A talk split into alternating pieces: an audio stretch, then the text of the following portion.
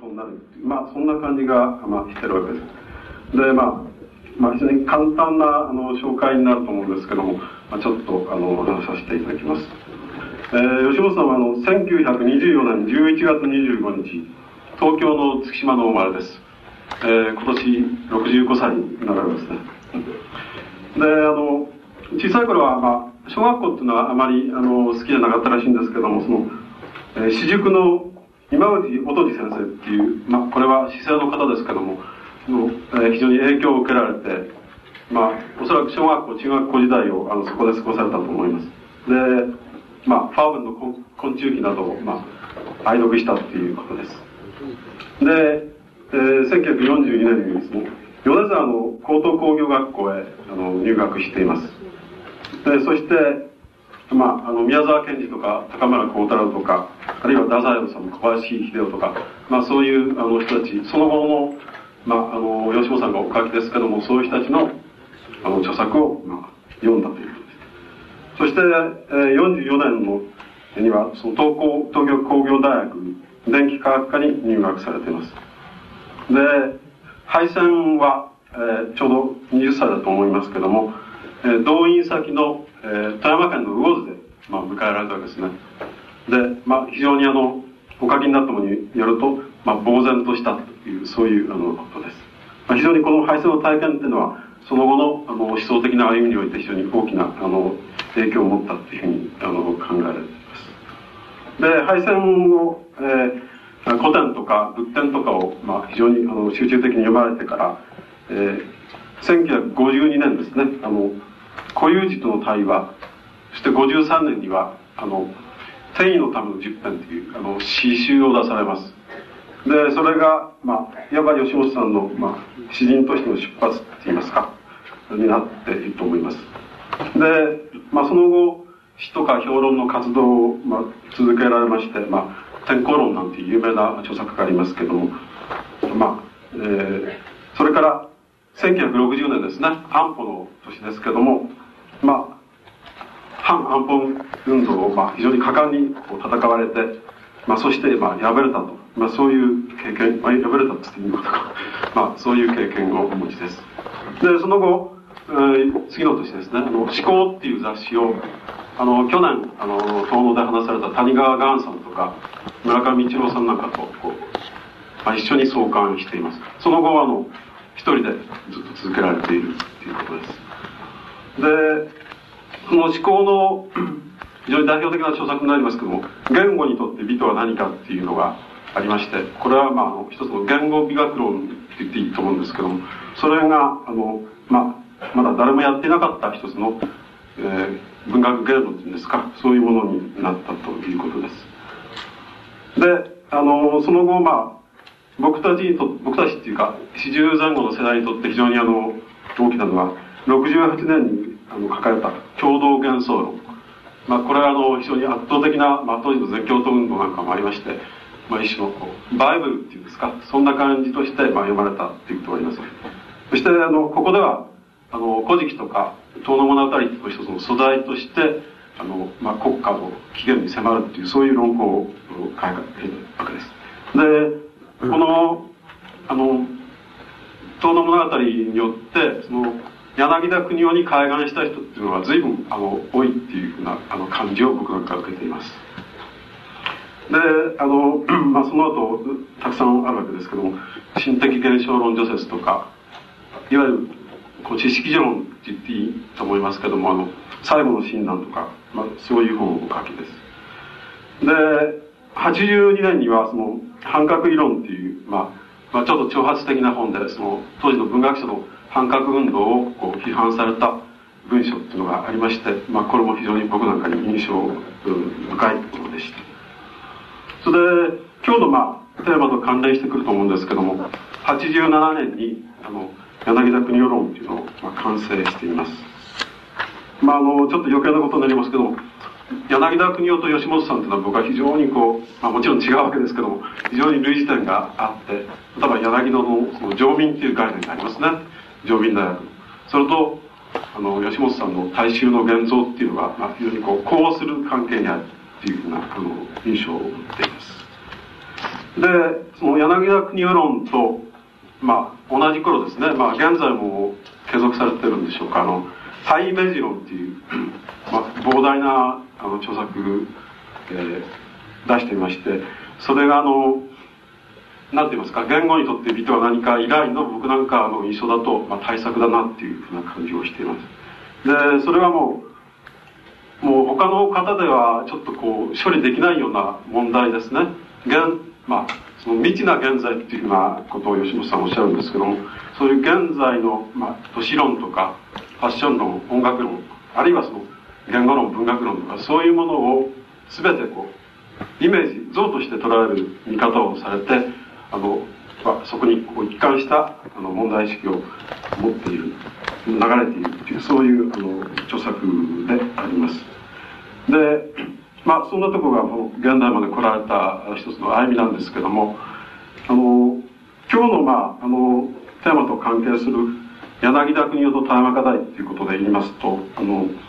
柳田国夫に関しては非常に早く柳田国夫が亡くなった年にあの折口学と柳田学っていう、まあ、短い文章を書かれています。そしてあの次の年には、うん、まあ有名な無方法の方法という、まあ、非常に有名になった言葉ですけどそれはあの柳田著作集の月報にまたお書きになっています。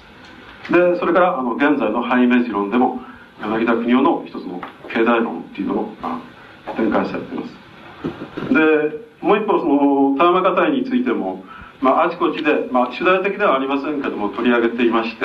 まあ、言語によって美とは何かとかあるいはその今のハイメジ論の中ですね。その中でも、まあ、かなり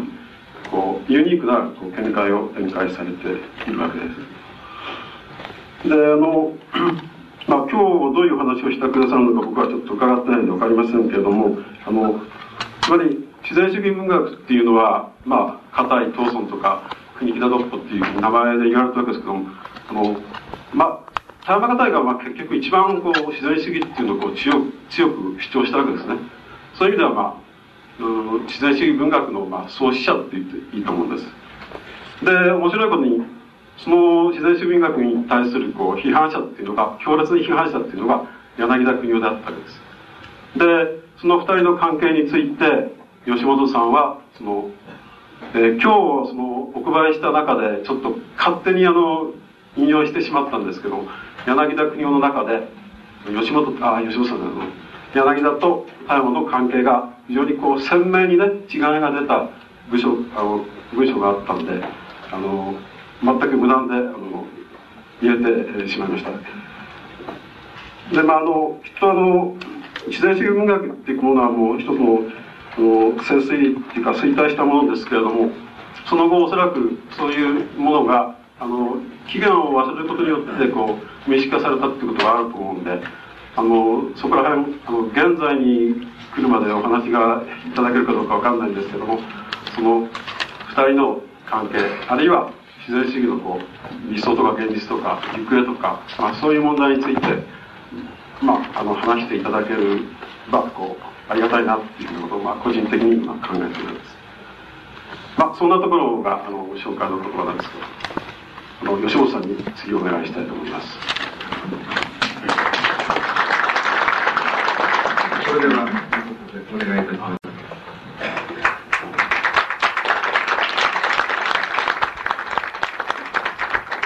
吉本です。あの、今日お招きいただいたのはきっと僕、あの、柳田国夫論の中で、柳田国夫の、まあ、あの、若い時、つまり、民族学者として出発する以前と以降っていうのがあるわけですけども、そういうものを照らし出すのに、あの、一番多く僕が、あの、使ったのは田山硬いのあの作品であったり感想であったり。それから逆に言いまして柳田国夫のあのテーマ課題に対するあるいは自然主義文学に対する感想であったり批判であったりっていうそこのところを大変よく使わせていただいたわけです。できっとその文章があるので今日あののテーマで僕があのお招きいただいたんだっていうふうに思っています。で、あの、早速入りたいんですけれども、できるだけすでに書きました、その、こととは違ったことを、あの、お話したいと思いますので、あの違う、あの、やり方を、って言いますか、話の仕方っていうのは、あの、おしてみたいというふうに思います。で、いくつかのことがあるわけです。あの、一つはやっぱり、その、そこが大元ですから、柳田国夫があの、田山方について触れていくたら、どういう考え方とか、どういう感想、批評、批判を持ったかっていうところから入っていきたいっていうことがあるんです。そそして、もう一つ、それに、こう、接続するように、その、あの、作品、つまり作家の作品に現れたその田山方っていうのは一体あのどういうふうに、まあ、いや特に柳田国夫との関係であのどういうふうに考えたらあの田山方の作品っていうのはあの考えられるか考えやすいかっていうようなことを申し上げてみたいわけです。で今度はその後であのつまり、えーと、田山、えー葛西の作品と、それから柳田国夫の作品、つまり、文章の物語をはじめ、その、その書かれた、えー、まあ、論文、エッセイですけども、そういう、あの、民族学的な仕事ですけども、それとの、まあ、類似性って言いますか、類縁性、まり、どこに縁があるか、同じところがあるかっていうようなことに触れてみたいと思う。そして、うん、あの、一番、もっとできれば、その、えーと、柳、えー、田山方の作品とあの、えー、柳家国夫の書きました。ものとの同一性って言いましょうかそういうことまで、言えたらと思うんですけどそのあのいずれにせよあのそういうつまり柳田国をこういつでも接点にしながら田山方のことを話しするか逆になるか分かりませんけどあの、えー、田山方の作品を接点として柳田国のことにれるっていうようなことになるかもしれませんけれどもあのそういうふうにそれだけのことをお話しできたらっていうふうに思っています。であの柳田国夫があの誰でも見つかるあのつまり定本柳田国夫集みたいなもので、あの、田山方に触れている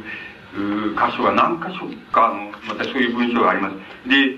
あの、その中で、あの、一番本気になって、あの、僕が、あの、読んだ限りは、その、本気になって田山方に触れている、あの、あれ、あれです、あの、田山方が亡くなった時だと思いますけど、あの、昭和5年頃だと思いますけども、あの田山片井君の作作っていうのは作品の作ですけど作と生き方っていう文章があります。でそれはあの「ふるさと70年」っていう作品の中に田山片井の講座とかあのいろいろ23文章あるんですけどつまりそこで言ってること同じことがあります。つまり自分があの田山片井の作品の中で、うん、島田博先生の何あった時に何をその一番いいと思うかって聞かれてその「えー、ジュエモンの最後」っていう作品がありますけどもそれが一番いいというふうに思ってるっていうふうにあの答えたっていうことでこれはいつでもあの盛んにいくつかの文章でそう言っています。でところでその自分がその田山方に対して批判的になったのは何かってあのいつからかっていうとそれは布団っていうあの当時あの自然史文学の、まあ、最もあのなんて言いますかね創造史作品っていうんでしょうかあの衝撃的な作品と言われた「布団」っていう作品が型にあるわけですけどもその「布団」っていう作品を読んでから以降その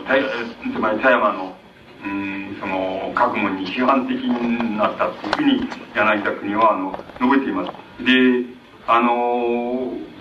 どういうことかって要するに汚らしいっていう汚らしいうその作品でっていうようなことがあの、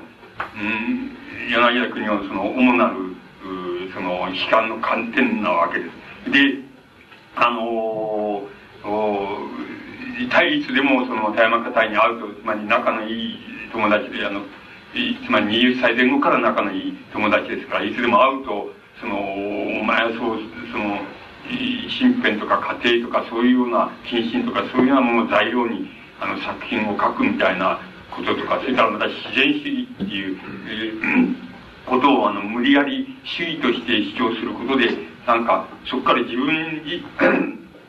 自分自身が出られなくなっちゃうっていうようなことをなしに、あの、その、自分の持ってる方法をもっと、あの、外の方に広げるっていうようなことをやったらどうなんだっていうことを、あの、いつでも、あの、会うと、その批判のついでにそういうことを言ったというふうに言ってます。あの、ところで、あの、うん、それで、それに関連して、柳田国が言ってることは、その、自分はその田山課題に、その、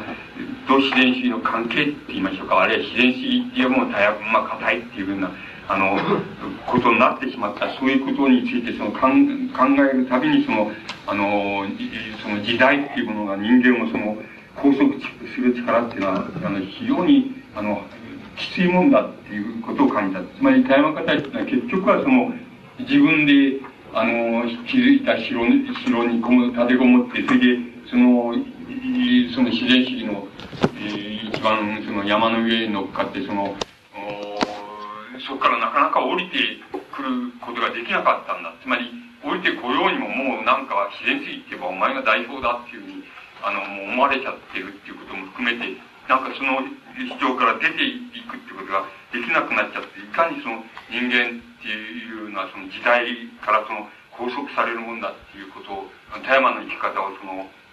あの、こう考えるたびにその自分はそういう感想を持ったっていうふうにあの言ってます。いくつか言ってる重要なことを言ってます。それから、あの、自然史文学っていうのは、まあ、これは柳田国夫のあの、受け取りようなんですけど、どうしてあの、社会的な、なんて言いますか、社会的な有用性とか、あの、社会的な、あの、なんて言いますかね、不公平とか悲惨とかそういうものに対するその、なんて言いますか、その、あの、抵抗とかそういうことをあの文学の主眼としないんだっていうことをあの田山方にはその、よく言ったんだってあのだけども自然主義文学の中にはそのなんかその社会的に役立つか立たないかみたいなことは文学の本当じゃないないんだっていうことにあの非常にかたくなに固執するところがある。あって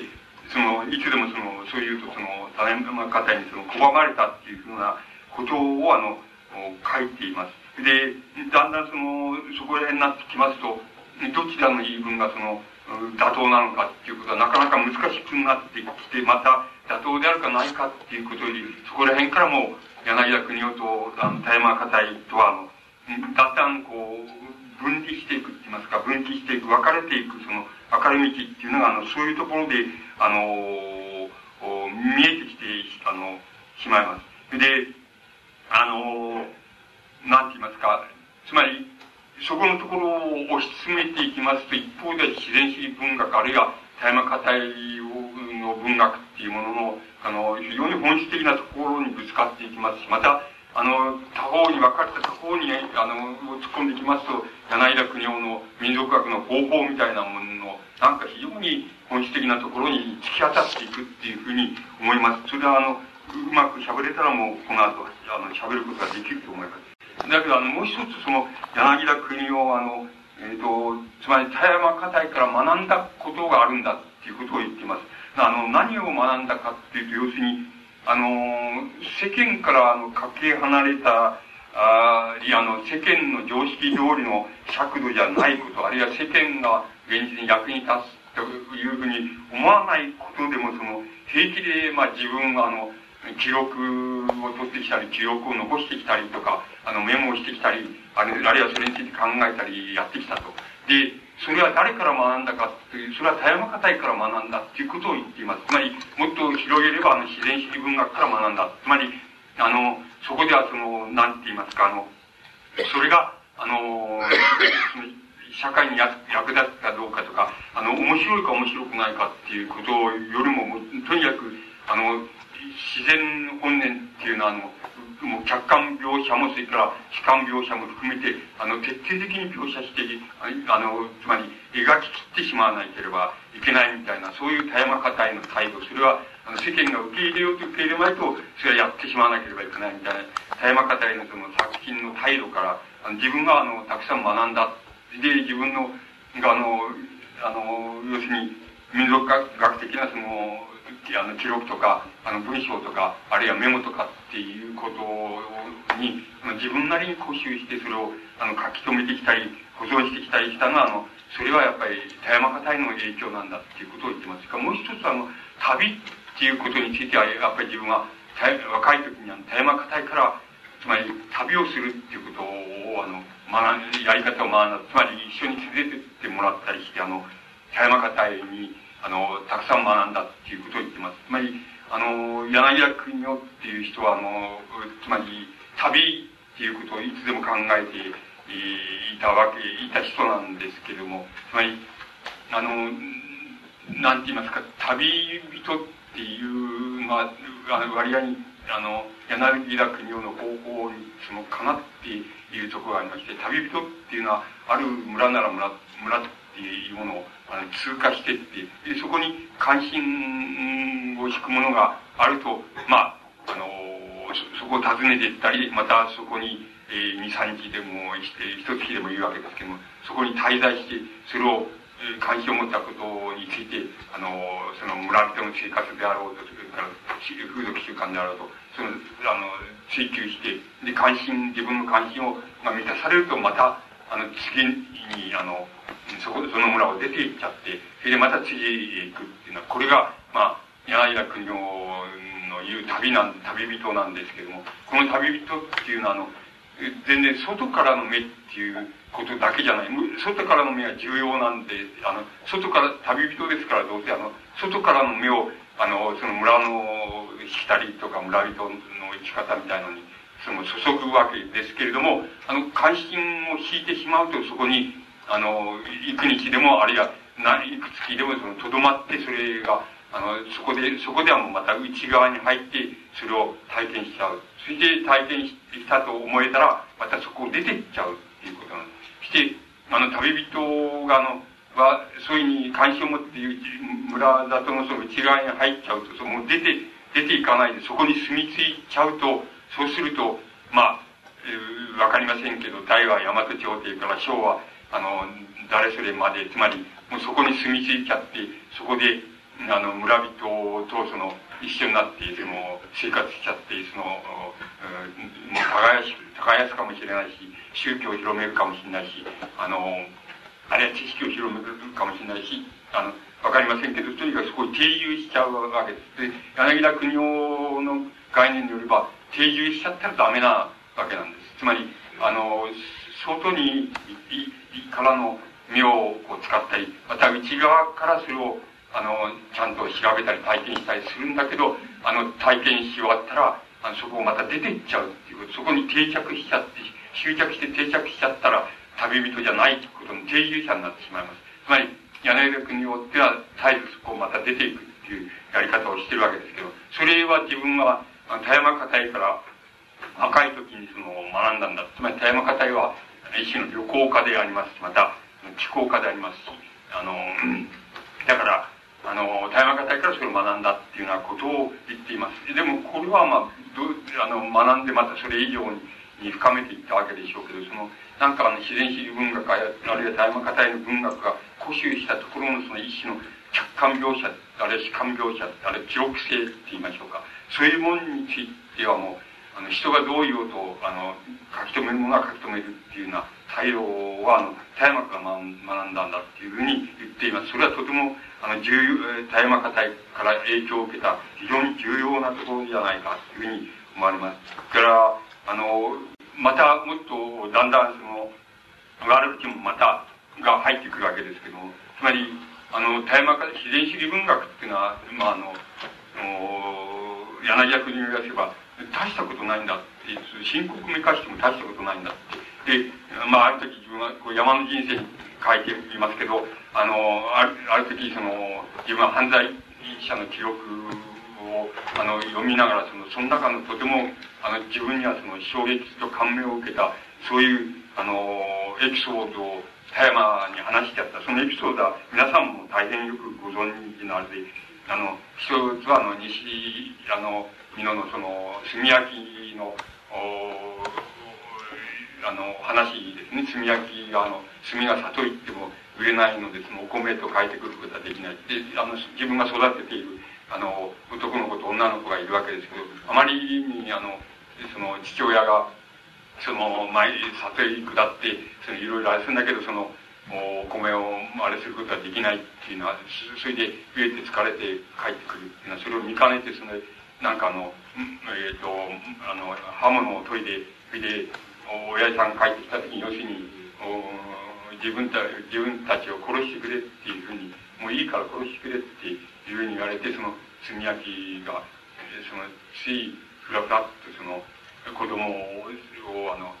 なんか敷居のところ小屋の敷居に寝て二人とも枕をして寝てる二人の首を切っちゃう。それで自分も死のうとするんだけど死にきれないで自首してきてっていうそういう犯罪記録があってそうそういう話をまああのしてあげるわけ。あの田山方にしてあげたしかし田山方はそのそれはもう非常に特殊でありかつあまりに深刻すぎてその文学にはならないっていうふうにあの言ってそれをそのうん文学にすることはできなかった。でだから自然史っていうの文学はあの客観描写現実暴露っていうようなことを言ってるけれどもそれは大した現実じゃないっていうふうに自分は思うとそれがあの柳田国夫の根本的なその自然主義文学に対する批判だと思います。で、あの、そうは言いながらあの大体その自然主義文学の主流を形作ったのは、あの、青年期、漁業詩人であったあの青年期にあの、柳田国夫の仲間だった人たちが大体日本の自然主義文学の主流として、えー、その、自然主義文学を作っていった人たち、田山方也もそうですし、国木田独歩も、あの、そうですし、あの、太田玉明もそうですし、あの、島崎東証もそうですし、あの、大体、柳田国夫なんかが、の、若い時に一緒にやっていたし、あの、親しい人たちが自然史文学の主流を作っていったわけです。で、だから、あの、随分、あの、そういう人たちの作品に対して柳田国は、あの、自分が、あの、素材を提供しています。それが、あの、非常に深刻な犯罪者の、あの、犯罪者だけれども、これは、あの、特別にどうってことがなくて、誰だってこういう境遇だったら、こういう、こういうふうにしちゃうんじゃないかっていうふうに思われる、その、非常に感銘を受けた、その犯罪記憶みたいなことを、あの、随分、あの、素材として提供しているわけです。その、あの、大山家隊に対しても、例えば何でもいいんですけど、一平冊の十冊、十冊なんて作品がありますけど、そんなのはみんな、あの、私が田山方にその、提供した素材を、あの、書いたんだっていうふうに、あの、言っています。つまり素材を一面では提供してるんですけど、一面ではその、あまり、あの、深刻な素材っていうのは、あの、自然主義文学はこなすことができなかったじゃないか。特に、あの、田山方を、あの、人として言えば、もう田山方の作品っていうのは、あの、その、本当に深刻な作、あの、素材っていうのはこなすことができてない、ないし、それはまた経営にしちゃってるっていうのが、あの、あの、柳田国夫のあの、言い分だっていうふうに思います。それにもかかわらず今申し上げました通り、あの、東洋会みたいなの作ったと言ったら、あの、流動会みたいなまで、とにかく自然主義文学者に対してと一緒に、一緒のグループで研究会みたいなのを開き、読書会みたいなのを開きながら、あの、素材をあの、盛んにあの、提供して、あの、あげています。で、あの、さあ、そこら辺のところでまた、あの、柳田国は自身の反省が来るわけですけれども、あの、大体その自然史文学みたいに、その現実の、あの、を非常に客観的に、その、恐れずに描写していくっていうような、その描写っていうこと、それが非常に文学にとって重要だっていうことを、まあ、最初にあのその身をもって示したのはその双葉亭なんだ双葉亭使命なんだっていうふうに柳田国は言っていますであなるほどこういうあの描写の仕方があるもんだなっていうふうにあの自分は思ったけども、でも、の好みから言うと、どうしても自分はそれについていけなかったっていうふうに書いています。で、やっぱりあの小説っていうと、あの、その、秀才の、美男子の秀才と、それから、綺麗な女の人が出てきて、それで恋愛を結んでっていうのは、つまり妻子歌人の、こう、活躍する小説みたいなもの、そういうものはどうしても自分の中に、その、あって、それでどう、あの、現実暴露みたいなことになっていくと、自分はどうしてもそういう作品についていけなかったっていうふうに、で、その作品の一番初めは、田畑姫だっていうふうに言っていますし、だから、あの、田山方に自然主義に対する、あの、柳田国夫の反発もある意味合いではもう非常に根深いわけで、あの、もう、あの、柳田国夫はそれ、その反発、あるいはその、なんて言いますか、ついていけなさって言いましょうか。それ、そこから、あの、まあ、一種の柳田国夫なりのその歌の別れと言いましょうか、そういうのがあって、あの、言ってみれば民族学的な方向に、あの、行くような、あの、道をつけていったんだというふうに思います。また一方、田山方へは、やっぱり、重要的すぎる、つまり、あの、美男子とその美美女の美女の物語っていうのは小説なんじゃないんだよっていうようなことを、あの、ことの道をどんどんどんどんあの、田山方自身があの突き詰めていったわけです。そして、あの、自然主義、ね、文学っていうのが、まあ、一種の潮流に、主流になるところまで、あの、田山方へが主として、あの担いながらその持っていったわけです。で、あの、日本の近代文学の小説の中で、何て言いますか、あの、思想らしい思想っていうか、理念らしい理念って言いますか、それをあの文学が受け入れたのは、2箇所しかないわけです。で、1箇所はこの自然主義文学なわけです。で、もう1箇所は要するにプロレタリア文学、つまりマルクス主義文学です。これが何か思想らしい思想に対して文学があの、ある、なんて言いますか、構えを持って、それを受け入れたり、あの、こなそうとしたり、こなそうとしてこなすことができなかったりっていういうようなことで、あの思想的な洗礼っていうと、その2箇所しかないわけですけども、その2箇所の一つは、あの、えー、田山方が、その、来たる、あの、担い手であったっていうことが、あの、言えると思います。で、あの、田山方と柳田国を、あの、布団っていう作品の、あの、契機として、その、いわば、あの、批判的になり、また分かれていくっていうような、あの、ことに分かれていくっていうのは、つまり、人間的にっていう意味じゃないんですけど、人間的には大変付き合ってるわけですけど、そうじゃなくて、あの、文学に対する考え方って言いましょうか、あるいは物事の考え方に対して、その、ついてその、分かれていくその、契機になっていったっていうのは、あの、布団っていう作品が、あの、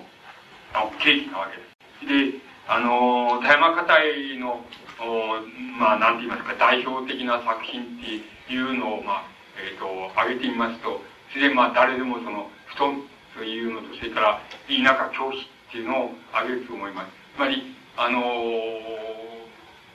あの、柳田国夫が素材を提供したような作品については、僕はすでに書いておるもんですから、そこで、あの、田山方へのその代表的な作品として、その、布団っていう作品と、それから、その、田舎教師っていう作品、その二つを、あの、取り上げて、それを、あの、そこを、あの、柳田国夫との、こう、関連のところで、あの、こう、なんて言いますか、切ってみたいっていうふうに思うんです。で、布団っていう作品が、皆さんも、あの、読まれている方が多いと思います。で、これで、山形への作品の中で、まあ、とてもいい作品の中の一つです。で、この布団っていう作品が、あの、ちょっとその、あらすじなんていうのはおかしいんですけど、まあ、とにかく、あの、主人公のその、作家がおりまして、これは、まあ、田山方が自己、自己に義しているわけでしょうけど、自分に義しているわけでしょうけど、あの、竹中時夫っていうその、えー、あの、作家がいまして、そこにその、不安であるその、あの、不安である女性、若い女性からその、あなたの弟子入りしたいっていうのは、あの、こう、手紙がやってきてる弟子入り希望者がいるわけです。で、その弟子入り希望者を、あの、が非常に熱心に、あの、希望するので、その、しまいに、その、田山方へはその、弟子にして、その、自分の家に、あの、家の2階に住まわせるわけです。で、ところが、あの、住まわせているうちに、その、弟子の女の人は、その、あの、自分の好きな男は、あの、同志社、まだ学生なんですけど、それが京都にいてっていうことが分かってきて、その男が上京してきたりするわけです。そうすると、その、弟子として受け入れたんだけど、なんか、えー、女性としての感じを持って、その、主人公は接して、あの、嫉妬心も燃やすわけです。で、だけれども、あの、その女弟子は、あの、なんかその、やってきたその、自分の好きな男の学生と、あの、うん、親しくな、また親しくなって、その、別居してしまうわけです。あの、一緒に同棲してしまうわけです。それでそれに対して主人公は、あの、なんて言いますか、監督、監督上そうはさせないとか、って言いながら、その自分の、なんて言いますか、嫉妬心をこう燃やしたり、また、あの、嫉妬心を解消するために、また、あの、その女弟子を呼び戻したり、また、その男に、あの、と一緒にさせたくないもんで、父親を呼んで、そして郷里に返してしまったりとかっていうようなことを、あの、主人公がやるっていう、まあ、言ってみれば大変、あの、一旦、あの、女弟子として、弟子として、文学上の弟子として取りながら、あの、なんか、自分が好きになっちゃって、好きになっても、あなんか、好きだと言えないで、あの、こう、なんて言いますか、うじうじしてるっていうのは、そういう作品なわけです。で、この作品が、がいっぺん、この作品がいっぺんで評判になったわけですけども、つまり、あの、世評を獲得したわけですけども、同時に柳田国夫は、あの、この作品を見ても、あの、もう、汚らしくて読んではいられないっていうようなことを言って、その、これ以降、要するに、田山に対しては、その、自分はもう非常に悲観的になって、いつでも悲観と苦言ばっかり言ってたっていうふうに書いております。そんならば、あの、布団っていう作品は何なのか、どういう作品なのかっていうことを、あの、申し上げています。で、これはあの、柳田国夫がその、汚くてこんな汚くてしょうがないじゃないかっていう、あの、汚くてつまんなくてしょうがないじゃないかっていう、柳田国夫が言っている面を、あの、ことさら書き立てて、そ、あの、そこでもってこの布団っていう作品の性格を申し上げてみたいっていうふうに思います。いくつか申し上げてみますと、一つは例えば作品の中でね、あの、主人公があの、なんて言いますか、あの、出版社なんかにその、なんて言いますか、アルバイト的に勤めているわけですけど、その勤めていくと、毎日のようにぶつ、あの、なんて言いますか、ぶつかるその、同じ時間にぶつかるその、女教師がいるわけです。それで綺麗な女教師がいるわけです。それでその女教師を、あの、と、毎朝会うんですけど、それで、あの、その、なんて言いますかね、あの、あの女、つまり、それで、その主人公は空想するわけですけど、その空想が多分、柳家国夫が最も気に食わないことだったんだと思うんですけど、どういう、えー、描写になって、あの、いるかと申しますと、その、えっ、ー、と、例えば、その、この、この、あの女教師を、その、うまく、あの、あれして、の、語らって、そして、神楽坂あたりの、その、待合にこう連れ込んだりしたらどうだろうな、とか、あの、こう、こう、さい、あの、細君には知らない、知られないように、その、二人でどっか、あの、銀行へ、その、遊びに行ったりしたらどうだろうな、とか、あの、その時、奥さんがちょうど、つまり主人公の奥さんは、あの、妊娠してるわけですけれども、あの、主人公、あの、の奥さんがこう妊娠して、もし、あの、難産で、あの、死んじゃったら、死んじゃったら、あの女のと一緒になったらどうだろうなっていうような空想をするっていうことが、あの、いうふうに書かれているわけです。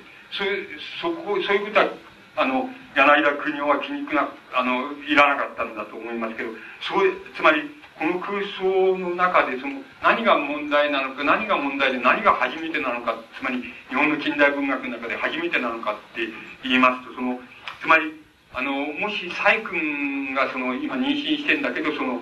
これがもう難産であって死んじゃったらあのこれが死んじゃったらあの死んじゃったあの女の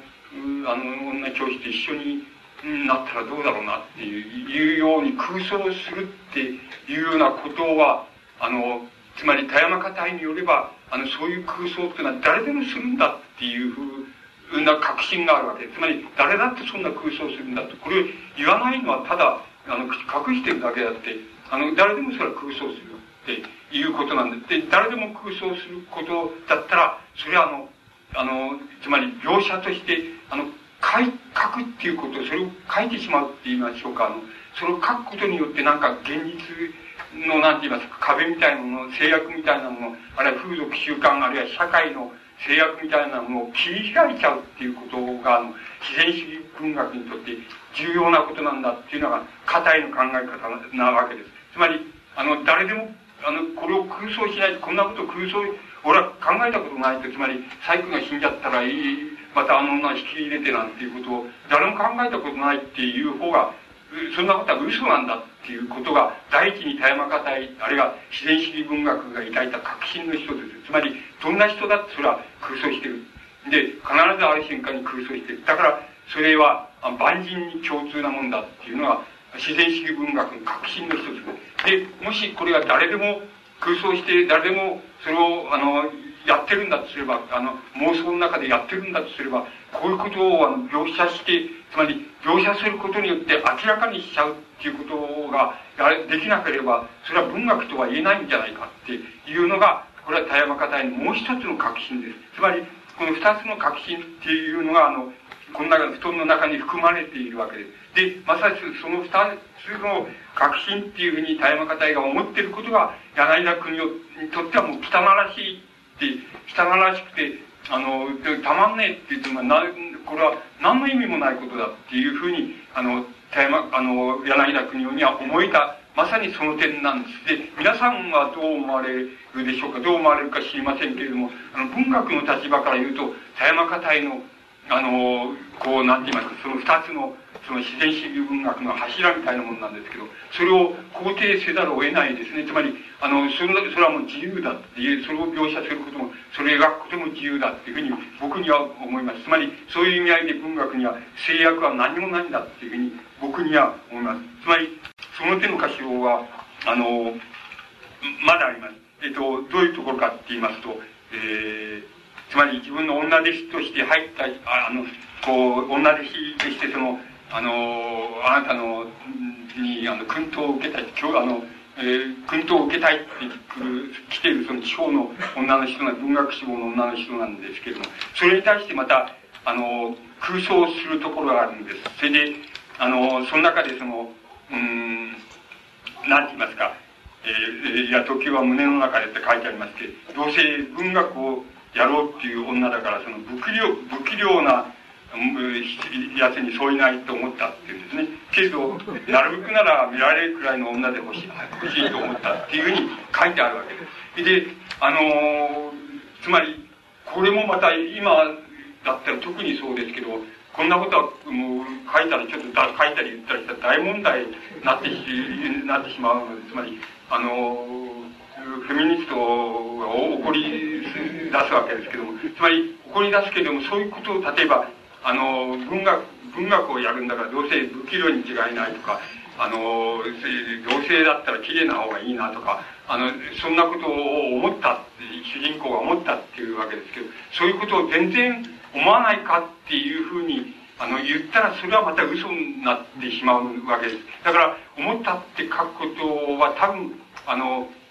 硬いと先ほど言いましたように、万人誰だってそういうふうに思う、思うんだよとか、思って思うことっていうのは真実なんだよって、これ真実だったら描写していいんだよっていう言いましょうか。または描写すべきなんだっていう、あの、ことは、あの、一つ確信としてあったと思います。それで、そういうことを、あの、うん、田山方へは、あの、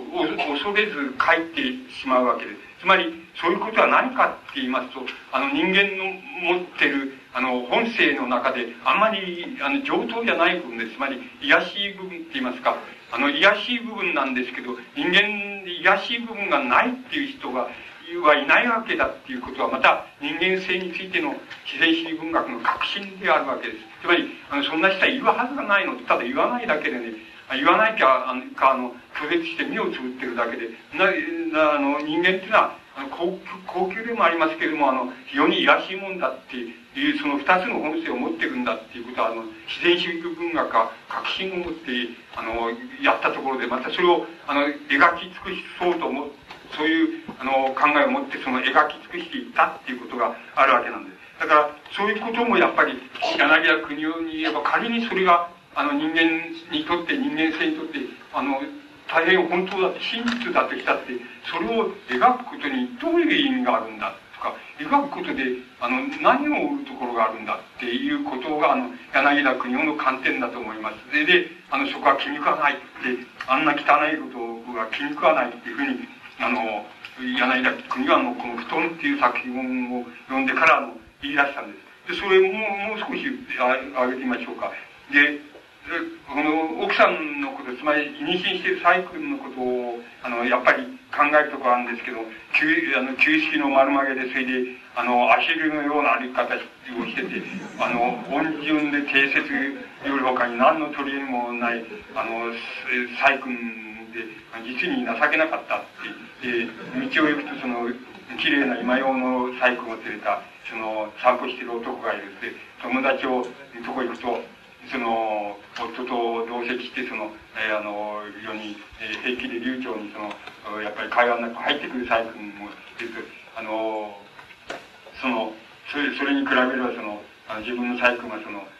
骨を折ってあの小説を読もうともしないしまた夫がどんなその内面的な苦苦悶とか苦苦悩があってもそれ全くそのことは関係なしでなしでその子供にばっかり構ってているみたいなことが書いてあります。で、ここの、この冗談じゃないって言えば冗談じゃないつまり、あの、これは全部、あの誰でもこれを全部、あのえー、つまりこんなことばっかり考えてるっていうふうにすればまた誤解になってしまうんだけども、ある瞬間、ある時にそう考えないことないか、考えることないのかって言ったら、多分、それは田山方が考える、あるいは自然史文学が主張したように、あの、ある瞬間、ある時にそう考えるっていうことは人間にはあり得ることなんだっていうことを、万人にあり得ることだっていうのが、まあ、自然史文学の核心でして、それはやっぱり、確信である限り、万人に共通な真実でありある限り、それは描かれていいんだって、文学として描いていいんだっていうのが、あの、田山方への、あの、うん、自然史文学の考え方だと思います。それに対してやっぱり、柳田国はこんな、あの、こんな汚らしいことを、この、で、叶わないって、こう、こんなものばっかり読まされて叶わないって、たまるもんかっていうのが、あの、え、ー、と、柳田国夫のあの、なんて言いますか、考え方。まだ、送って送り返していないその、えー、布団にその布団を敷いてそれであのそれにくるまって寝てそのなんかあのその女弟子のその、えー、なんて言いますか大衆と言いましょうか匂いを嗅ぎながらそれで涙を流したっていうのが、まあ、この作品の一番最後の終わりのところなんです。であのつまり何かってこれもまたあの非常に小つまりあのなんて言いますかあの情けないって言いますか人間の情けないえー、一生な面のその振る舞いなわけですけどもでこれもまた同じことでつまりあの万人こういうこと誰もあのつまりこういう感じ方っていうのはしないっていう人間っていうのはいるかってそんなことはないのでやっぱりある瞬間ある時にはそういう感じ方を万人がするっていうことは確かに真実であるわけです。ただあの真実であるからそれは描いていいんだ。で描かれなくてはいけないんだっていうことになるわけですけどもこれを描い描いに結果として描き切ってしまえば逆にあのいつでもこんなことばっかり考えてこんなことばっかりしてる人間みたいな風な逆のイメージがこう出てくるわけですけど柳田国はあの私それがあんまり好ましくないって言いますか好きでないっていうことにあのなっていったんだと思います。つまりあのここで何が問題何かっていうことを、まあ、ちょっと取り出してみますとね。つまりあのつまり田山家庭にそのあれ特にその、え布団にその具現されているあの自然主義っていうのはあの絶対にその平凡な人間のそのいい面悪い面も含めて平凡な人間のその感じること考えることそれから突き当たることあれ行動することっていうものをあの非常に大胆にあの隠すところなく大胆に描かなければならない。あるいは描くのが本当の文学なんだっていうのがあの多分自然史文学のあの基本にある考え方であるし田山方へのその作品の中の非常に根本的なところにある考え方だと思うんです。つまりあの人間の悲惨さって言いますかあるいはもっと柔らかく言えば悲哀なんです。悲しみとかあの悲哀哀れさなんですけどもあの人間の悲哀っていうのを描くっていうことはやっぱりあのあの、悲惨を描くと同じように、やっぱり重要なことなんだって、それもしかも内面的な被害っていうのを描くこともまた大変重要だし、また小さな行為という日常の行為の中に出てくるその悲惨、あるいは被害っていうのを描くこともあの文学にとって重要なことなんだっていう、そういう戒律って言いましょうか。あの、そういう考え方は、あの、あ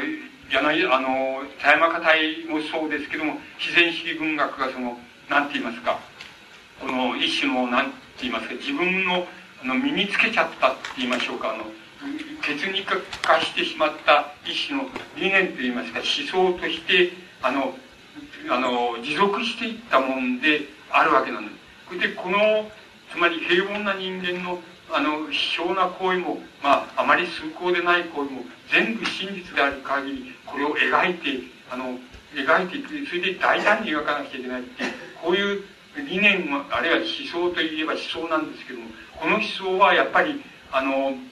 非常に、あの、日本の文学にとっては、重要な思想なんで、その後、まあ、自然主義文学自体が、まあ、あの、詩小説の方に、つまり、身辺雑記みたいなところに、あの、だんだん、こう、凝縮していくわけなんですけども、ただこういう、あの、思想といいますか、理念っていうのは、あの、日本の文学、あの、明治以降の文学を、あの、近代化するためにはとても重要な、あの、一種の、この理念あるいは思想になり得たもんだっていうふうに僕は思います。ところでこれに対して、じゃあ柳田国夫の、あの、観点、つまり、あの、布団っていうのは汚らしい嫌な小説だ。つまり俺はもうこれからはもう、課題が嫌になっちゃったっていうけど、この柳田国夫の観点っていうのは何かっていうと、一方では、あの、大麻たちは、つまり自然主義文学は、少しも社会の悲惨、あるいは政治の、政治の悲惨って言いましょうか。あの、政治がダメなために、あるいは社会がダメなために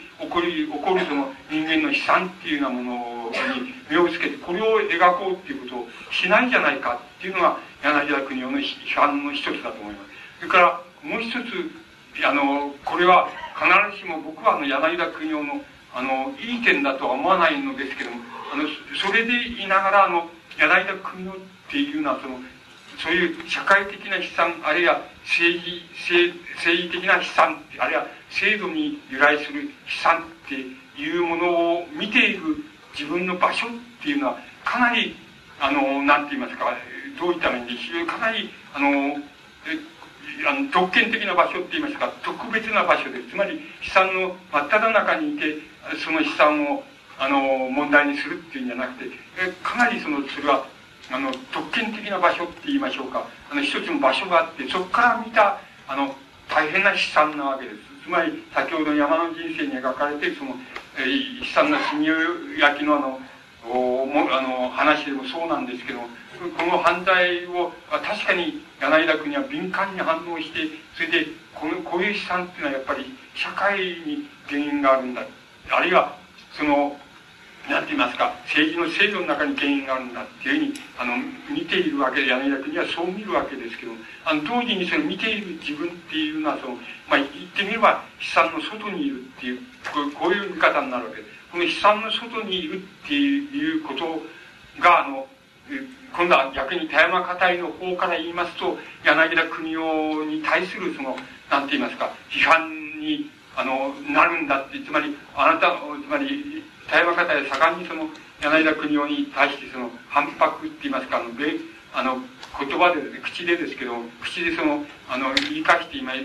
すけど、つまり、あの、あなたが言ってるようなこと、あなたが言ってる程度のことなら、俺だって、あの、考えてると、俺だって考えてるんだって考えたんだ。つまり、例えば、お前はその身辺雑記みたいなことばっかり、家庭の中のごちゃごちゃみたいなことばっかり書かないで、もっと広く外に出てって自分の自分たちの方法っていうのを発揮したらどうなんだって外の次第に出ていくべきなんじゃないかっていうようなことに対してそんなことくらいなら俺自分が十分考えてるとそれで考えた上で自分の目の前にあるあのもう最も関心のある最も切実な課題っていうことで自分は例えば布団っていう作品を描くあの作るわけだしあの自分の作品っていうのは全部そういうふうにあの作る限りにおいてはそれが一番自分にとって切実で目の前にある問題なんだっていうことで書いてるのであってそれは社会的事件でないからあの、どうあの、そんなことは問題にならないとか、社会的に悲惨な事件だから、これは重要なんだとか、そういう観点っていうのは自分には全然ないんだと。そういうことなら、でも、一応は考え尽くして、あの、挙句で自分がやってるんだっていうふうに、田山方が反発しています。それは、あの、やっぱり柳田国夫の批判の場所っていうのが、あの、一面では非常に、あの、切実に、こう、なんて言いますか、響いてくる、あの、批判であったんだけれども、一面では、やっぱりそれはあの、外にいて傍観するから、してるから、そんなことが言えるんだよっていう。で、もっと言いますと、柳田国夫には、その、つまり、あの、平凡な人、あるいはただの人って言いましょうか。ごく普通の人っていうものが柳田国夫にはないんだよ。つまり普通の人っていうのがどういうことを考え、どういうふうな認識症であったり、どういうふうに良かったりっていうようなことを、あの、柳田国夫は本当は知らないんだよっていうことが田山家隊の、あの、逆に言うと批判、柳田国夫に対するその、あの、批判だったっていうふうに思います。つまり、あの、ここが、あの、いわば柳田国夫と、それから田山家隊が分かれるところでありますし、あの、日本の自然主義文学っていうものと、それから、田山、あの、柳田国夫とが、の、分かれていく、そういう場所だったっていうふうに、あの、言うことができると思います。これが、多分その、あの、布団っていう作品が、あの、出てきて、それでそれが、世評が高まれば高まるほど、あの、柳田国夫はそれに対して反発して、もう、あの、世間の、なんて言いますか、評判っていうのは、布団に対する評判っていうのを、見ることも嫌、もう嫌で嫌でしょうがないっていうふうに自分はなっていっちゃった。つまり、それから以降、自分は田山とは、あの、しばらくの間、行き来がしなくなってしまっていたと。しかし、あの、よくよく考えてみると、自分と行き来しなくなっていった時に、田山硬いは田山硬いなりに、あるいは日本の自然主義文学は、自然主義文学なりに、あの、成熟していった時期だったんだろうっていうふうに自分は思う、思うっていうふうに、柳田国は、あの、書いております。で、あの、これが、あの、なんて言いますか、大体、柳田国夫が汚らしい作品だっていうふうに言った面から、その、あの、ストンっていう作品の意義って言いましょうか、意義と自然主義文学上のその特徴って言いましょうか、それを言いますと、今言ったような面が、やっぱり、あの、布団っていう作品の特徴であり、それは柳田国夫の批判の目っていうのと、よくその、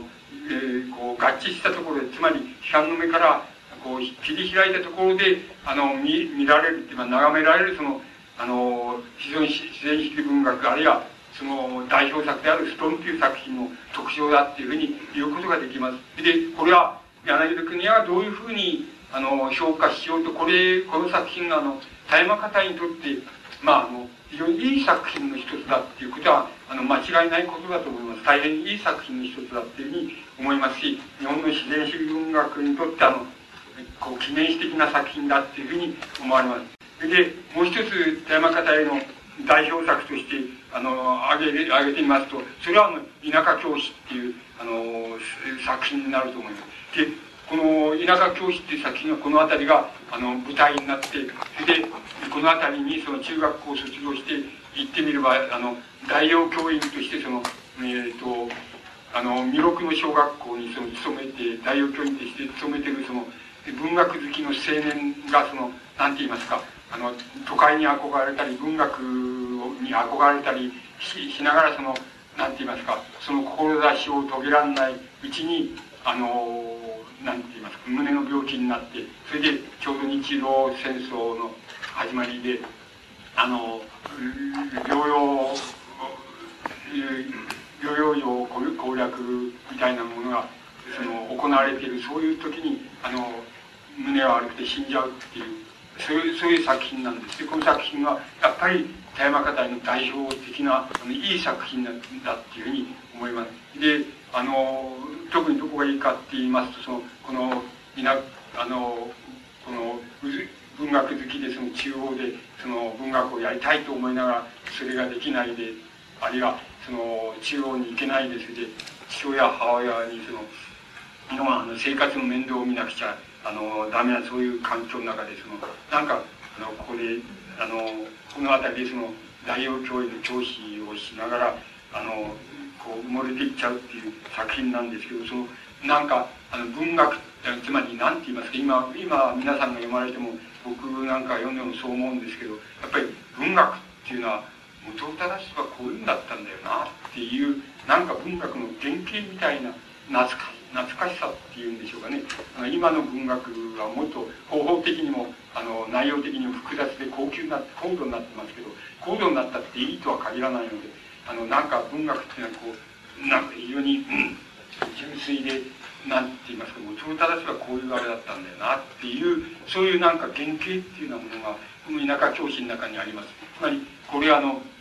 あの芥川龍之介なんか散々悪口田山方への悪口を言う時にはこの田舎教師をあの例にするみたいになんだこの作品があってあのこれはその文学かみたいなことを言った言って盛んにやったわけですけれどもあのよくよく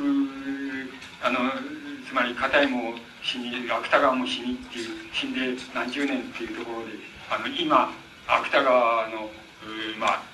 まあ、最高の例えば傑作だと思うんですけども「幻覚参謀」っていう作品が晩年にありますけど「幻覚参謀」と田舎教師と比べてどっちだって言ってあの幻覚参謀の方がいいよっていうふうには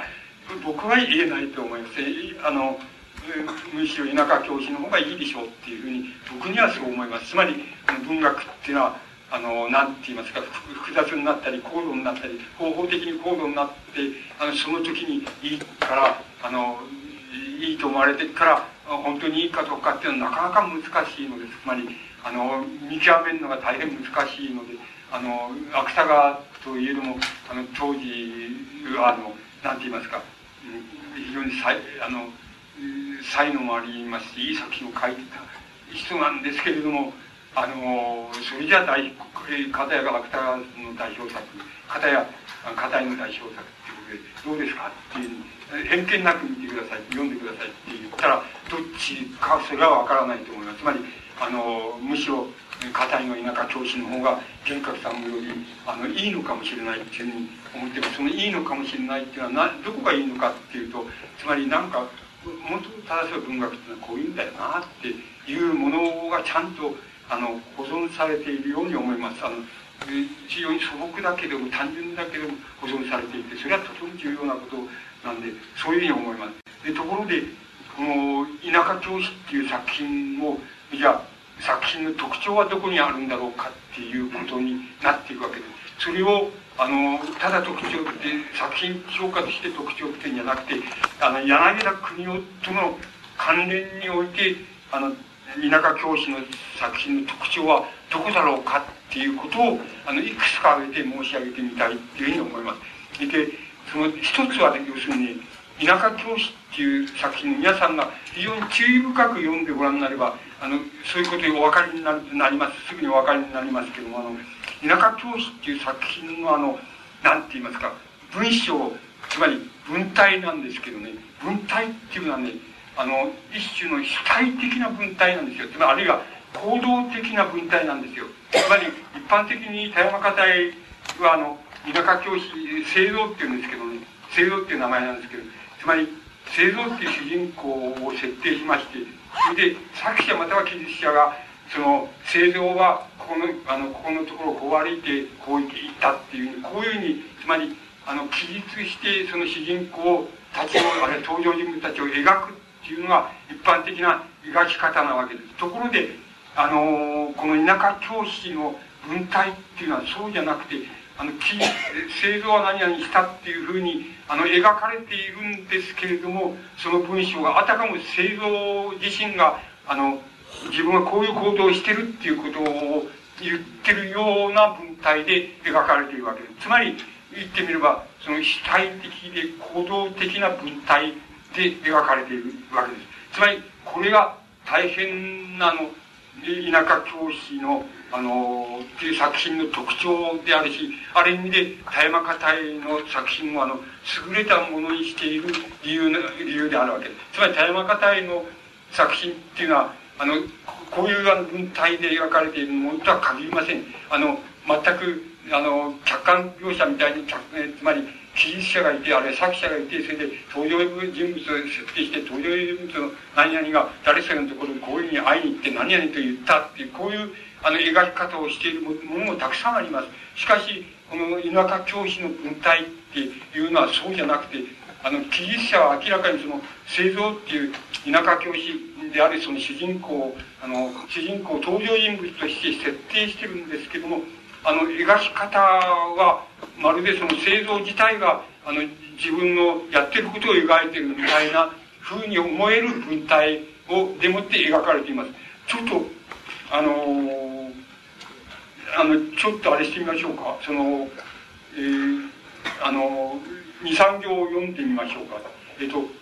例えば、羽生っていうんだから、この近所でしょ。羽生から車に乗った母親が徹夜で縫ってくれた木綿の密紋の羽織に身長のメリンスのエコービシャフは、えー、あシャフは色のあせた毛布を袴の上からかけてかじ棒を上げたなんとなく胸が踊ったっていうふうに今3行ぐらい読みましたけどそうお感じになりませんか？つまりあの本当つまり非常に解説的にあの描けば、えっ、と製造は羽生からその車に乗った。で製造の母親は徹夜して縫ってくれた木綿の一文の羽織にってこういうふうに描きますと要するに記述者あるいは作者がここにいて製造っていう主人公が羽生から車に乗ったところを描いてるっていうふうにな文体になりますところで今いきなり羽生からは車に乗った羽生からはっていうのも重要なことなんですこの場合重要なんですけど羽生からは車に乗ったって言ったらあの製造っていう人が要するにそう言ってるように皆さんに思えるわけでしょうで同時にしかしこのなんて言いますか例えば製造っていう言葉だけをここに入れただけでもね製造は羽生から車に乗ったって言っただけでも少し文章が客観化されるでしょうつまりあの、記述者がいてっていうのは作者がいて、製造が車に乗ったとこを描いてるっていうふうに思えるんですよ。思えるんですよ。しかし今言いましたように、製造っていう言葉を抜かして読んでみましょうか。あの、羽生から、それで和っていうのをつけたところが大変なことなんですけども、文体上は大変なことなんですけども、あの、羽生からは車に乗った。ってこう言ったら、要するに、自分自分が乗ってる製造自体が、要するに、車自分が乗ってることを描いてるっていうふうにあの聞こえるわけで聞こえるでしょう。つまり何を言いたいかと言いますとあのこのこの例えばこの製造っていう主語を省いたこととそれから羽生から車に乗ったあるいは羽生からは車に乗ったっていうこの和をつけるかつけないかっていうその二つのことで文章をあの何て言いますか文章に含みができているわけで。含みができるわけです。その含みは、読む人に含みができるわけ。その含みはなぜできるかって言いますと、客観描写のようにも読む人は受け取ることが、例えば、あの、あ、これ誰が乗ったんだって思うとすぐわかりますか？前後でわかりますか？あ、これは製造が乗ったんだ。で、あ、製造が乗ったことを車に乗ったことを作者が描いてんだっていうふうにも受け取れますし、また、羽生から車に乗ったって言うと読む人はなんか自分が車に乗ってるみたいな感じつまりそういうことは製造は自分が車に乗ることを自分が書いてるっていういうふうに受け取れるっていうことでその二つのなんて言いますか受け取られ方の幅っていうのが要するに読む人に含みっていうのを与えるわけです。この含みがあの集まりますとつまりインテグレーションで集まりますと要するに作品の価値っていうのが作品の価値っていうのがそこから出てくるわけなんです。つまり、あの、お分かりになりましょうか。これはね、あの、客観描写したらそこからはね、その含みがななくなっちゃって、そこから作品の価値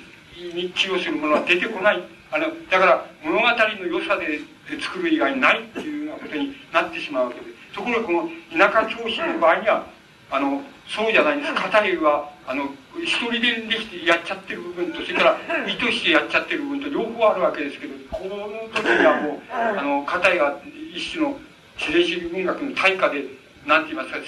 円熟していますから、多分、意識的にもできたでしょうし、また無意識的にもやっちゃってると思いますけど、そこの含みある文体が一人でにできちゃってる、あるいは意識してやっちゃってるためにね、この文体の含みからね、要するに文学作品の価値を生み出してるわけです。つまり、価値を言葉から生み出してるんです。つまり、物語の内容からだけじゃなくて、言葉からも価値を生み出してる。この価値は何かっていうと、読む人にその二重の含みをちゃんと与えてるんです。で、皆さんが注意してお読みになれば、あの、その二重の含みっていうのがわかりますし、また、なんとなくこれは、あの、なんとなくこれはいい描写だなと思っているだけで受け取られるかもしれませんですけども、その場合にはよくよく注意されて、あの、読み、読み、読み返されると、あの、この含みっていうのがわかります。で、この田舎教師で、あの、田山方の田舎教師で、その、まず柳田国夫との関連において、第一に言わなくてはならない、あの、特徴は、その、なんて言いますか、主体主体的、行動的文体っていうことなんです。で、言葉の、を第一特徴、田舎教師の特徴として言わなくちゃいけないことです。今、あの、なぜ、なぜそれが重要かっていうことのために、あの、柳田国夫の遠野物語の、これ、読んで、4のところちょっと読んでみまやっぱり2、3秒読んでみましょうか。山口村の吉兵衛という、えっ、ー、と、吉兵衛という、お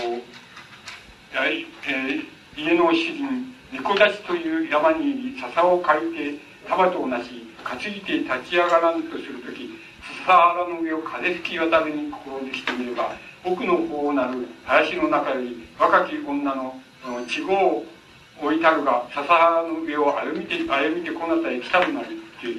どうですか？つまり同じだと思いませんか？つまり、あの、本当なら柳田国夫が書いてるんですから、あの、山、山、山口村の吉兵衛という人が、えー、東野にいたそう、いていまして、そして、あの、猫出しという山に入ったそうだ、入った。こういうふうに書くべきところなんなはずなんですよ。ところが、もう一回読んでみましょうか。山口村の吉兵衛という家の主、猫立ちという山に入り、笹を借りて、田畑なし担いて、立ち上がらんとするとき、笹原の上を風の日渡るに心づきてみれば、奥の方なる話、林の中へ若き女の地方を背負いてたるが、笹原の上を歩いてこなたへ来たるなりっていう。たら、なんか要するに吉兵衛が要するに、自分でこう山の中へ行って笹を買ってでタワーして帰ろうとしてるっていうことを自分で書いてるように受け取れるでしょう。で、受け取れると僕は思いますけども、あの、思いますけども、これは、あの、柳田国の遠野物語の中で、あの、物語として非常に特徴的な、うん、あの、ものが、えっ、ー、と、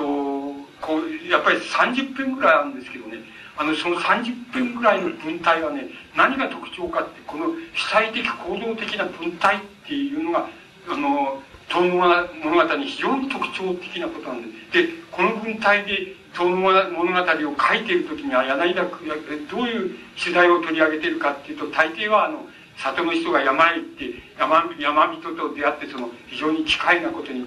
で、ことになったとか、あの、恐ろしいことに目にあったとかね、そういうことを描くときにね、こういう主体的な文体っていう、主体的行動的な文体っていうのを柳家国は使ってるんです。で、これは非常に特徴的なことで、この特徴がなければ、やっぱり、あの、遠野物語っていうのは単なる昔話の誰それから聞いて、こう記録したってこういうことになっちゃうわけ。記録者がいて誰かの話を聞いてそれでこういうふうに記録してあの話を聞いた通りこうだってあったそうだっていうふうに書いちゃったっていうだけのことになっちゃうんでもちろんそういう部分がその物語の中には70ぐらいあります。つまり大部分はそうです。しかしあの後の30何編っていうのはねこの主体的行動的な文体になっております。これがあの東の物語を大変価値あらしめているもんであるわけなんです。あのそうでなければあの古典物語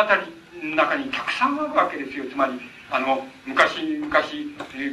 あのどどこそこの里に何という何例が降りたりとかっていうようなたくさんあるわけです。今昔物語みたいに今昔っていうようなところで始まるね。そういうあれっていうのは文体ってたくさんあるわけですけどもあの東物語を非常にいい物語にしてまた特徴ある物語にしている部分がこのいわゆる主体的行動的な文体っていうことなわけですそうするとこのあの田柳田の国夫がその田舎教師からそれを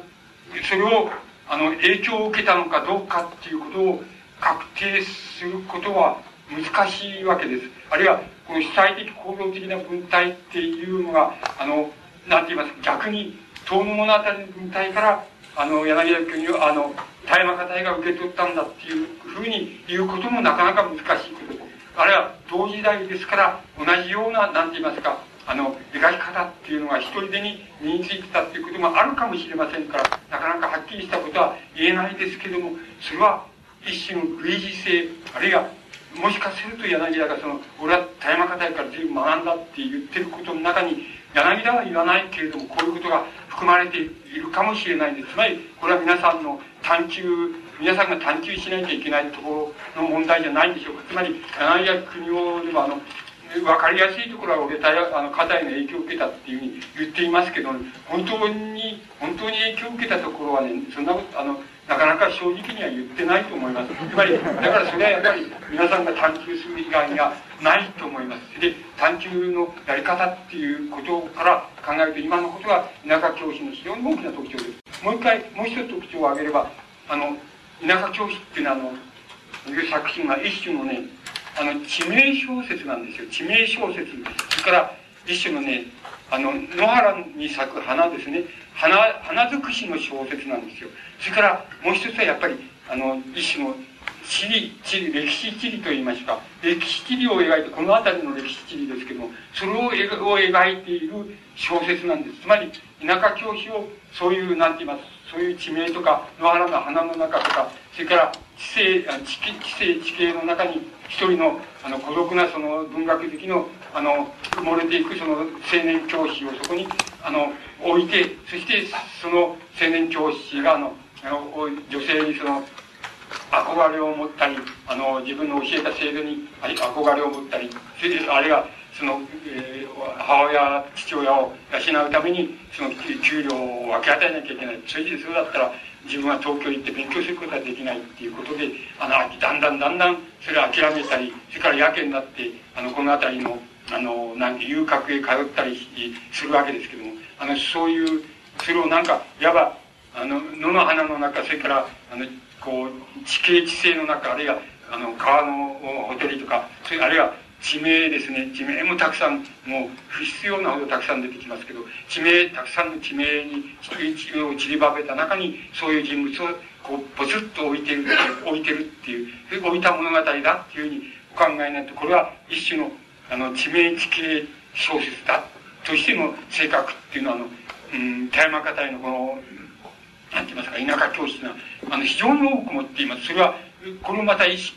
されてその注意してお読みになるとあの、あっと驚くほど、あの、地形地名小説になってるところがあります。つまり、硬いにしてみれば、その、気候文も初期の頃たくさん書いてるわけですけども、つまり旅行家であったわけですけども、その気候文の延長線で一人でに、あの、硬いの特徴っていうのが、あの、この、あの、なんて言いますか、田舎教師の中に出てきているわけです。つまり、この描き方は、やはり、あの、なんていますか、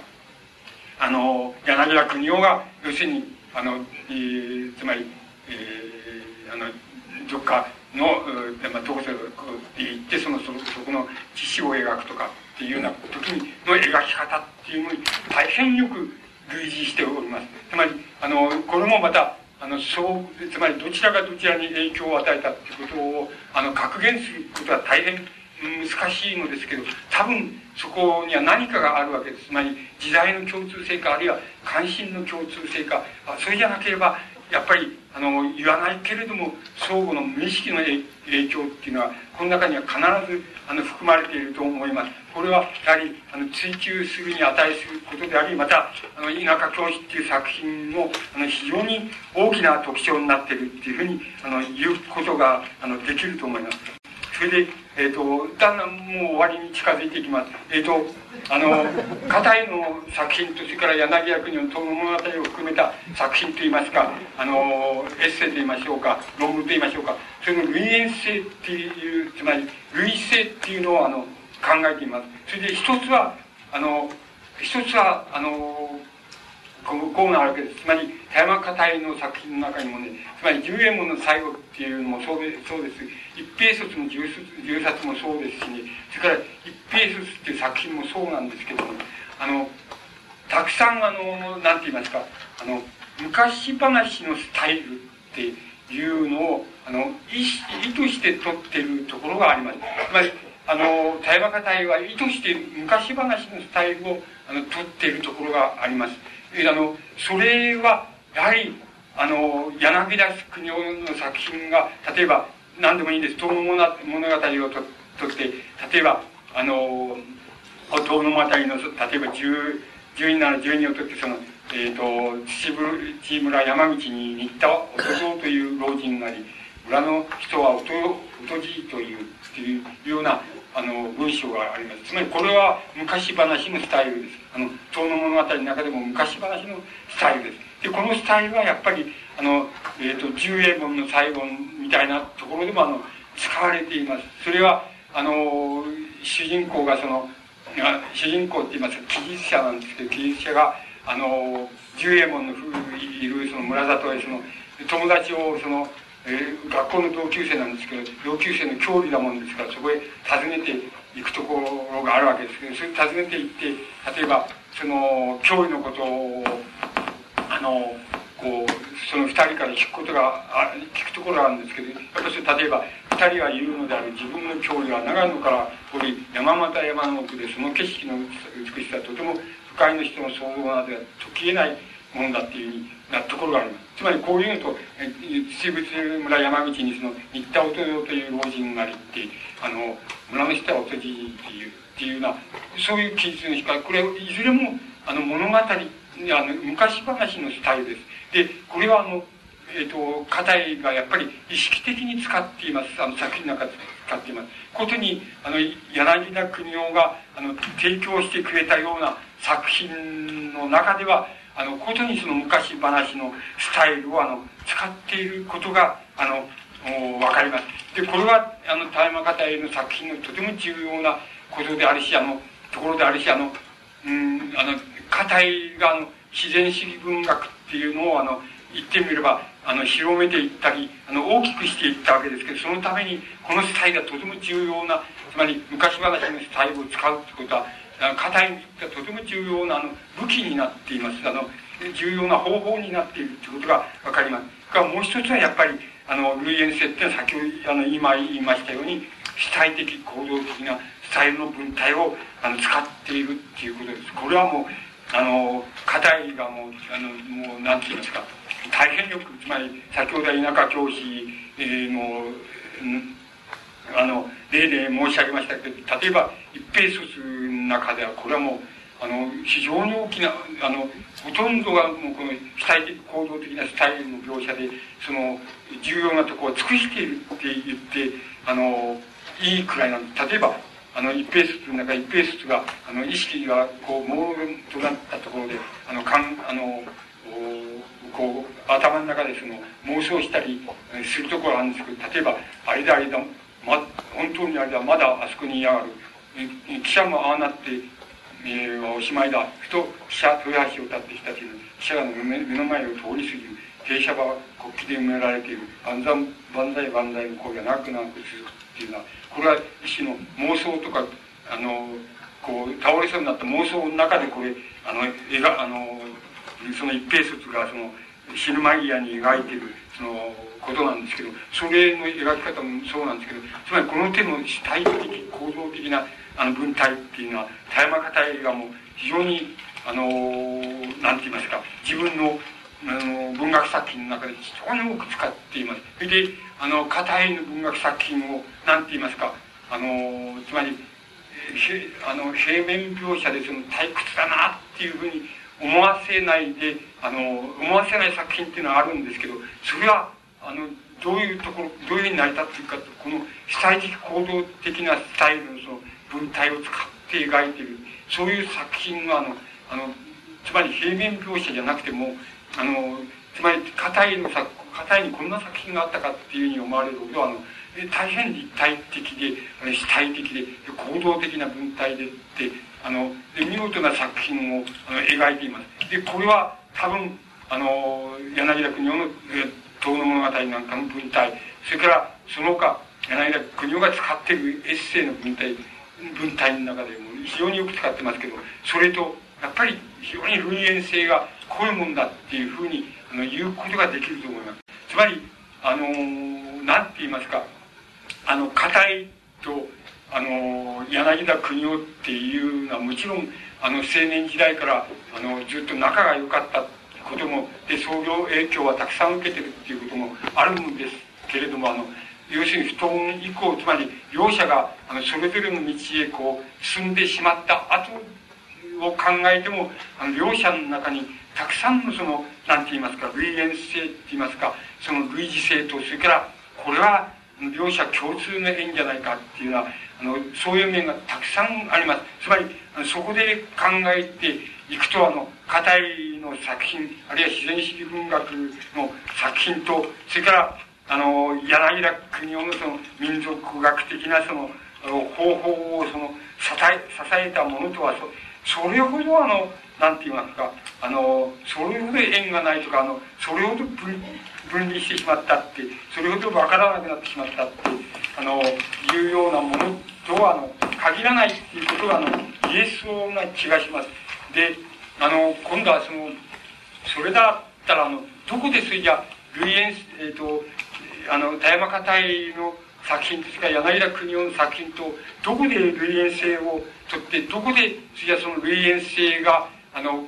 こうなんて言いますかあの消えてしまいあるいはどこでもって類縁性はもっとあのもっと遡ればやっぱりちょっと同一性っていうことが言えてしまうんじゃないかなっていうようなところをどこに持ってくるかっていうことになってくるわけですけどあのこれはあのなんて言いますかあの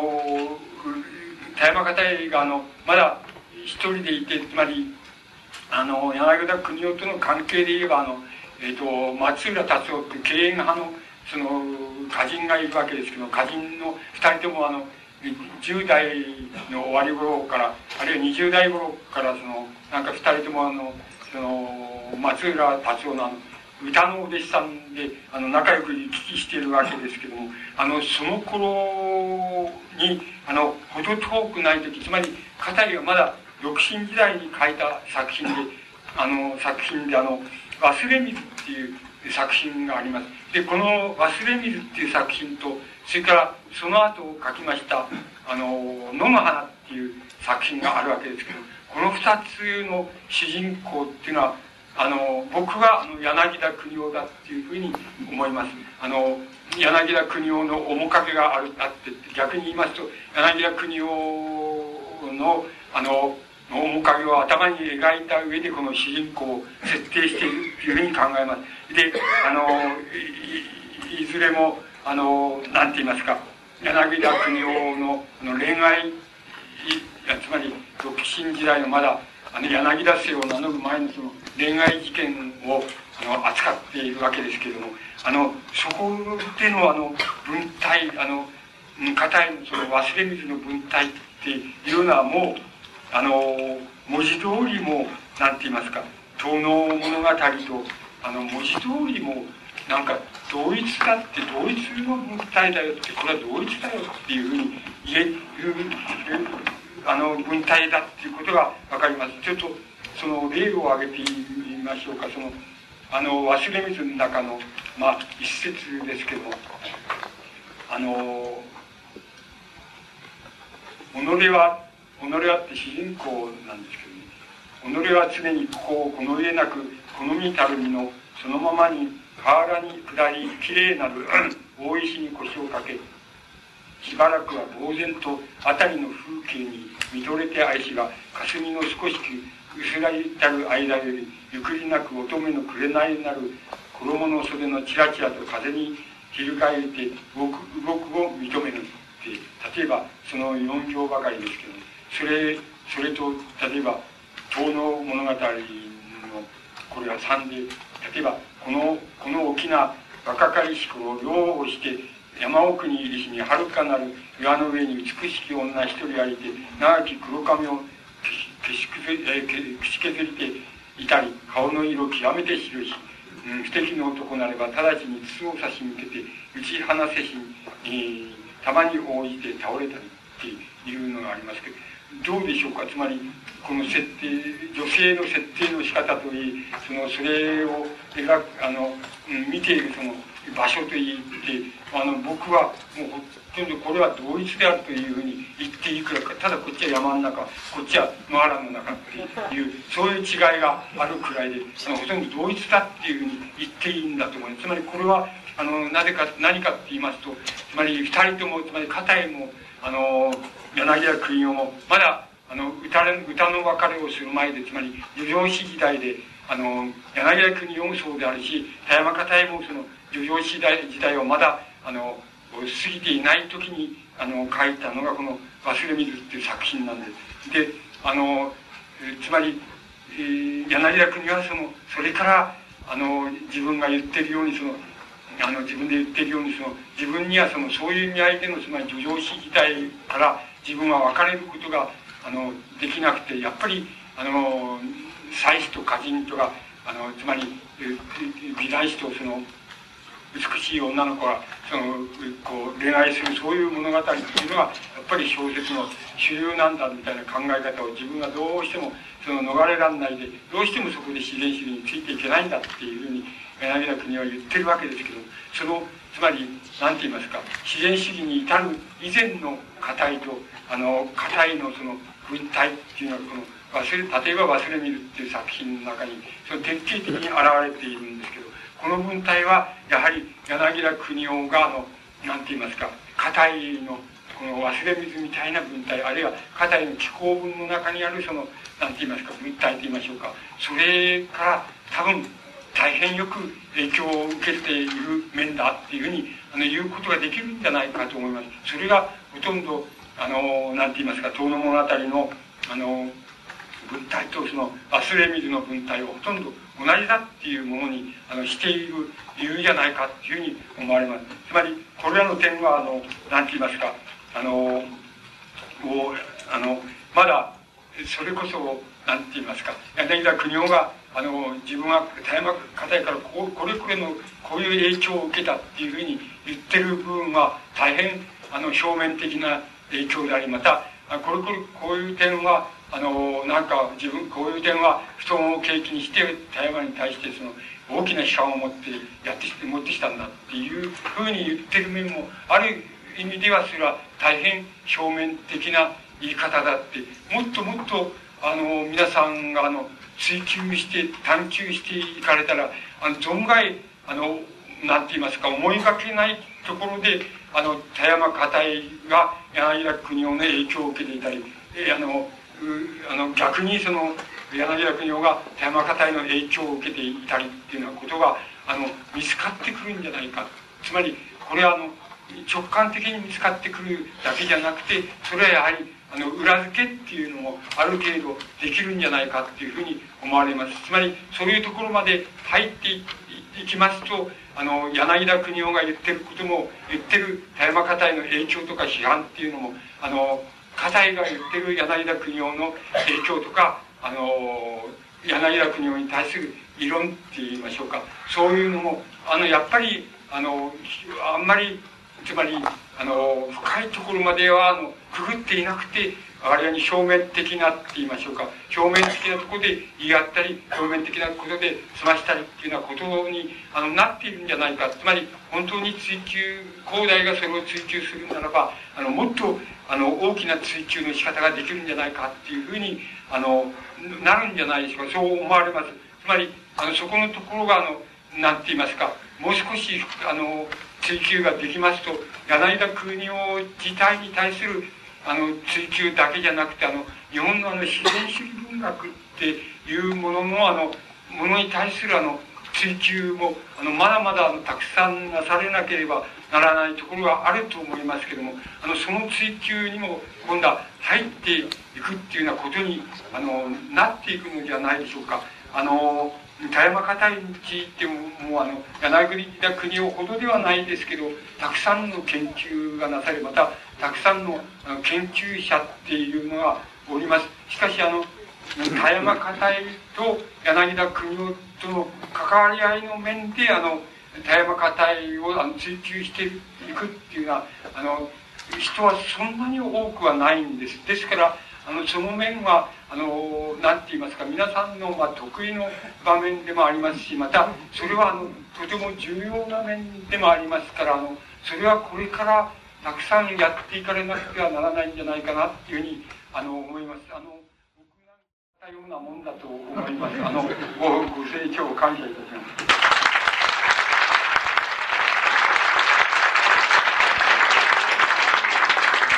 あ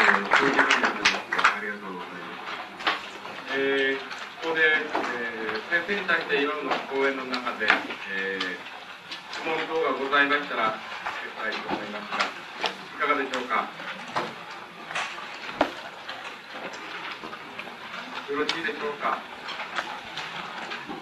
えー、そうしましたら、えー、ただいま記念講演、吉本先生、大変ありがとうございました。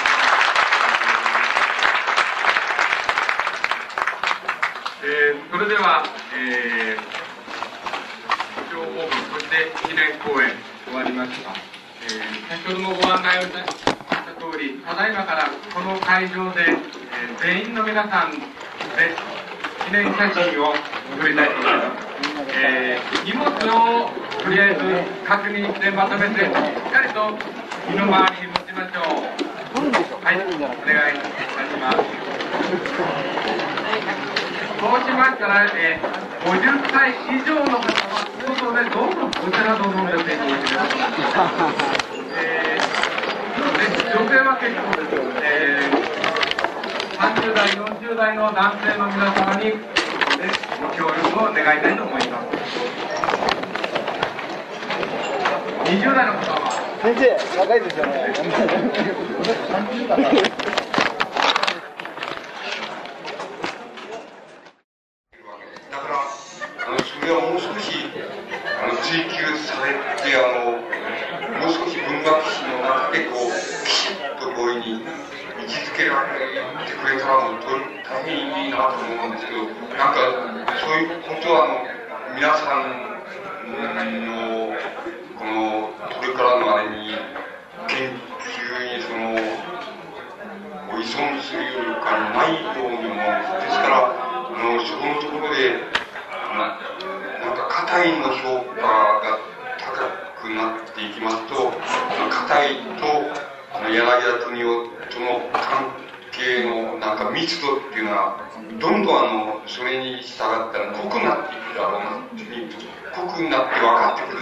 手まに今まではなんかお互いにこう言ってるからああだとかあの硬いが例えば小説の中で柳田君のことをこう言ってるとかあのね柳田君は硬いのことこう言ってるとかっていう次元であの関係づけられたんですけどあのもう少し密度が濃くなりますとあのもっと言うとあの本当にちゃんとことが分かってくるみたいなことがあると思いますので。あの、そこのところはもう、あの、その、そのスピーがないわけで、また、あの、硬いの評価が、あの、きちっと、あの、今まで人非